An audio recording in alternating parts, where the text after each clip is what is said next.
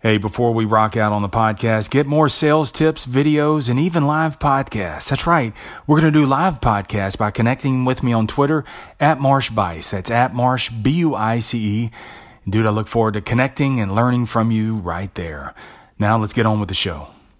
You know, it's been like, I don't know what, three pecan seasons since I did a sales lab. So let's get back in the, uh, let's get back in the lab today. Work on some sales skills, shall we? All right, lab number one. Understand this, man. The wins don't always equal results.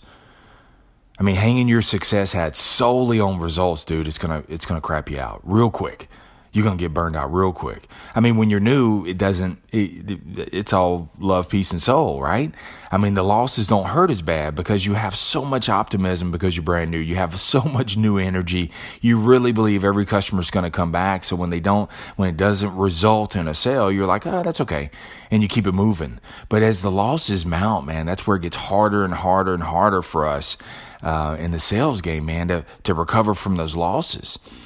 Man, I had a customer the other day. He he he he had worked with four customers that day, and and he's a big guy. So I mean, it, it's even harder for him to to to move around. And this was, you know, it was hot this this day, and he had worked with four customers, and he was frustrated it, he was frustrated because you know where it wasn't that he was working with four customers and they didn't result in a sale and everybody else is standing around. No, it was those days. You ever had those days where every customer you feel like you picked the wrong customer, and so all four customers that he picked, none of them bought, while everybody else is running around uh, getting their customers in and out of finance because they bought.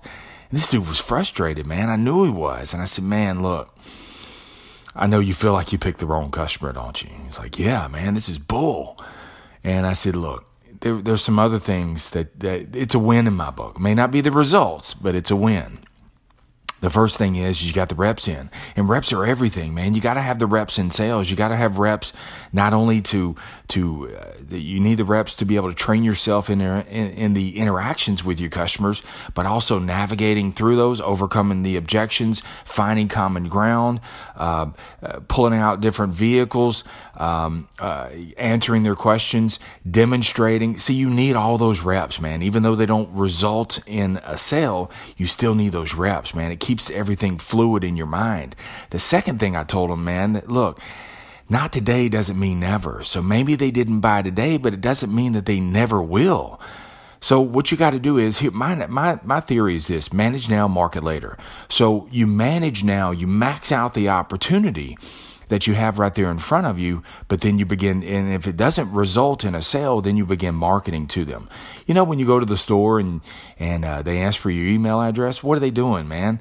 They're, they're, they're bombarding your email with, with marketing they don't know when you're going to buy again, but at least they keep the, they, they prime the pump. They make sure that they're always in your inbox on certain designated days or sales or half off. You know, catchy little cliches is what they send your way. See, that's the marketing part of it. And that's what you've got to become to do or uh, start doing. So you've got to do the now the marketing part where it's answering, hey, you guys were in the other day, appreciate your time. Do you have any questions? And then it's it's being that trusted resource. It's being that trusted advisor. It's getting more information to them. It's doing the legwork in the sense that maybe they had some questions about certain packages that you don't have in stock. Maybe they don't need that package based on um, when you qualified them based on what they needed initially. See, it's it's that kind of marketing. It doesn't mean just because you can't get them on the phone, man, doesn't mean that they're never going to buy that they bought somewhere else. No, stay with it. Stay with it. I've got to hear from that customer that we bought somewhere else. And if they told me that, then I need to know where where we failed, where I failed. If they if they have not bought, then what can we do to pull that deal forward? Anything I can do. So it's the manage now, market later um, principle. And then the the the last thing I told them too, I said, look, let me ask you this: Did you get your customers a little bit further than where they wanted to go? In other words, you reached a sticking point. Customer looked at the vehicle, didn't want to didn't want to drive, but you got him the demo. The customer didn't want their trade looked at, but you got you ended up getting their trade evaluated, written up. Um, customer didn't want to do anything today, but you got them to say yes. Um, you overcome some of those objections and you started working the deal. Didn't result in a deal, but you you you got it in. So did you get your further, uh, did you get your customer a little bit further than where they initially wanted to go? Man, if, if that's, if you got them beyond that sticking point, see, that's what I always do. When a customer says, I don't try to sell the vehicle, I try to sell each step. So whatever that step is that you get st- stuck on, man, just go. I gotta. I, f- I fight. I finesse. I, I, make it fun. I make it funny because it, I gamify it. I try to make it a game to just get to that next step. Once I get to the next step, then I sell the next step. I don't. I don't stop but I, I don't get uh, hung up in delivering the vehicle in my mind. What I do is, oh no, I got to get to this next step. So manage now, market later. And then the next thing is, did you get your customer just a little bit further than when you wanted to go? See, I told him all that. I said, man, look, based on all of that, and we talked about all those things, and he did all of those then I said, that's a win in my book. It may not result in a sale right then and there, but I'm telling you, you keep working your customers and you get wins like that, they will, the results will, will, they'll, they'll manifest, but they're also going to compound as well. All right, let's go on to lab number two. Lab number two, and I guess, you know, I didn't mean to go with the Halloween theme, but I guess this will, it actually ties in quite nicely. This is real good, man, for salespeople and also managers as well. And this is what I call bleed your customers out. Her. Bleed your customers out. So look, it's like this. If, if, if a customer comes in, man, with a head full of steam, they got all these thoughts and ideas and, and, and all these, these things are just built up, man. You got frustrated customers or whatever, and they call after a sale. Here's what I want you to do.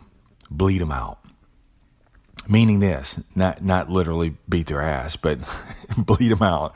Meaning let the customer talk man. Sometimes that's what they want to do man. Let them bleed in the sense that let them talk. Let them rant. Let them vent. Don't be so quick to defend yourself right away or defend the dealership or organization or wherever you work. Just let them bleed okay sometimes that's that's what you there, there's a lot of things sometimes that are going on in their own personal life that's just paired with with this and it's not really as intensified as they thought it was but they got some other things going on and it just pairs with this so it just makes nice for a nice chaos po' boy. So even if you here's the thing even if you think you know where the customer what the where the customer's going with this what the customer will say even if you think that you know what you need to say back what I do is, is, is I let them, I bleed them out. I let them talk. And what I do is I let them talk, but also be willing to listen also. Suspend your judgment, man. And so here's the thing. Can you argue their case just as good as your case? See, that's what you want to do is could could you make a valid argument on their point also? Just in your mind. And so a lot of times is that that's going to help you listen to your customers as well. So most of the time, uh, all customers want to be is heard. They just want to be heard. Let them talk. And if it's in the beginning of the relationship, as they talk, guide them. If it's on the backside, eh, if there's some service issues, some broken promises, some misunderstandings, some, dude, some mistakes made, man, here's what I do also is, is I bleed them out and then I create separation. Meaning that what I'll do is, even if I, even if I already have a conclusion before I even talk to them, and as they're talking, I'm like, yep, this validates the conclusion. I still put separation in that. If the customer is calling me, I, tell, I get all their information. I repeat it back to them and I say, look, let me check on some things. I'll call you back. If they're here in front of me, then what I'll do is I'll say the same thing. I'll repeat it back to them and I'll say, look, let me check on some things and I'll be right back. And that way I leave the room. And what I do is, is, is I go get a trusted advisor or somebody who may be immediately involved in that, in that whole situation and then I challenge my own thoughts, my own conclusions. I try to punch holes in what I'm thinking also. Sometimes there's what what I thought was was the right direction may not be. Maybe it's a partial. Um, uh, uh, maybe I'm only partially right. Maybe the customer is more partially right than I am. Maybe they're all right and I was all wrong to begin with. But I would have never known had I not bled the customer out. So what it'll do is it'll give you time to actually digest, let things kind of settle down when you create that separation. And that way, then once things kind of settle down for a minute, then you can move back in with, with, uh, with, with some direction from there. You're not getting all, see, if you make your decision while they're in the process of bleeding, while they're in the process of ranting, or right on the heels of that, number one, you're just firing out with a conclusion. Well, they don't feel like they've been heard. So what you'll do, and then you get emotionally wrapped into it, then you start turning pink and red and all that other kind of different stuff, and everybody's hollering at each other and doesn't get anywhere. So you you you you create the separation so that way you can step away from it for a minute, re-challenge your thoughts, like I said, and then go back in there with some sort of um, conclusion from there, not confusion. So let the customers talk, man. Not here's the thing, man. Don't cut your customers off while they're talking. Don't just cut them abruptly off and and and then give your conclusion. No, let them talk, man. That way they they they feel like they're heard.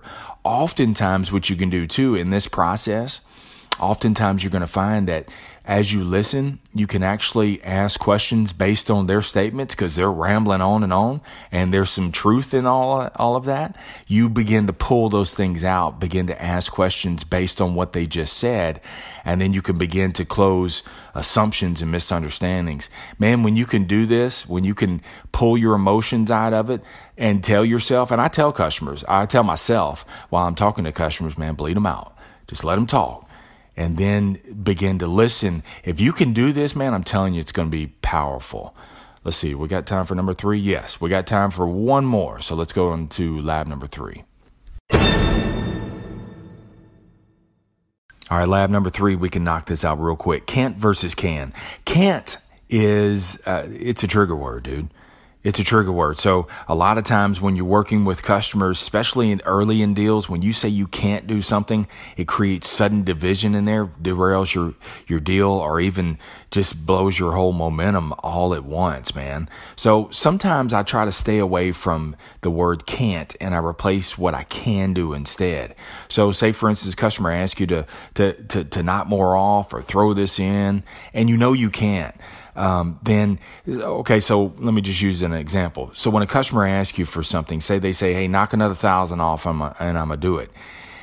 Don't respond with, I, "I can't do that." Okay. Instead, what I want you to do is respond with what you can do. I tell you what I can do. I, I, can do another 250 off and give you great years of uh, years of great service. I tell you what I can do. And sometimes I'll, get up, um, and like I talked about in lab, in lab number two, I'll get up and cr- create separation. Even if, even if the manager says, look, do not think about coming in here for another discount. I'm not doing it. Customer can walk. Then what I'll do is, is I'll get up and customer says, Hey, I do another thousand off. I, will I'll do this. And I know it, it, it's not going to happen. They already told me they would, they would, uh, they would punch me in the face if I walk back in there and ask for another thousand off. I wish they really would, but no, but but if you have that kind of situation, so what I'll do is let me go check on something. Be right back. So you leave, create a little separation, a little wonder for the customer. You go back in, you say, "Look, I can get you another two fifty off and great service."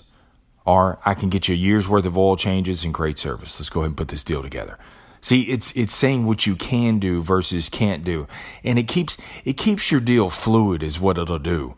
And a lot of times the customer and what I do is I start putting uh, putting it together. I don't wait really for their response. I just assume they're just going to fall right in line. Let's roll. Sometimes when you say what you can do and then you're just standing there staring at them, it gives that that that uh, that little chasm right there, with that little opening when the customer if, if they if they sense that there's more in there if they sense that they can go a little bit further if you create too much division right there what it does is it causes them to back off so what i'll do is say look I can, I can get you a year's worth of oil changes. Great service. Let's put this deal together. Now, do you want to put in uh, one name, both names? How we want to do this? And I just flow right into the deal itself. I'm telling you, if you do this, and even if you lack confidence, is probably the only time I don't make eye contact with the customer. If you lack confidence in this, then deliver it looking them eye to eye and then start looking down. You know how the news anchors, uh, as they're going to commercial, they're, they're, tapping their papers or doing their I don't think they have anything to do before they go to news break, but they do this because I don't know, they're trying to go to break. So what you do is you say, look, I can get you a year's worth of oil changes. Uh, we're going to put this in one or both names, then look down, start putting all your paperwork together. Make them, make the customer stop you and go from there. I'm telling you, 99% of the time, man, they're going to fall right in line with it because your actions are saying the, the confidence um, itself. Can't sometimes puts a lot of friction in there. And and it can cause your your whole deal to derail. It can it can it can blow like I was saying a second ago. It'll blow your whole momentum off off track. So there, it's not that you don't use can't because there are times that you have to say that, but I use it selectively uh, with with with absolute.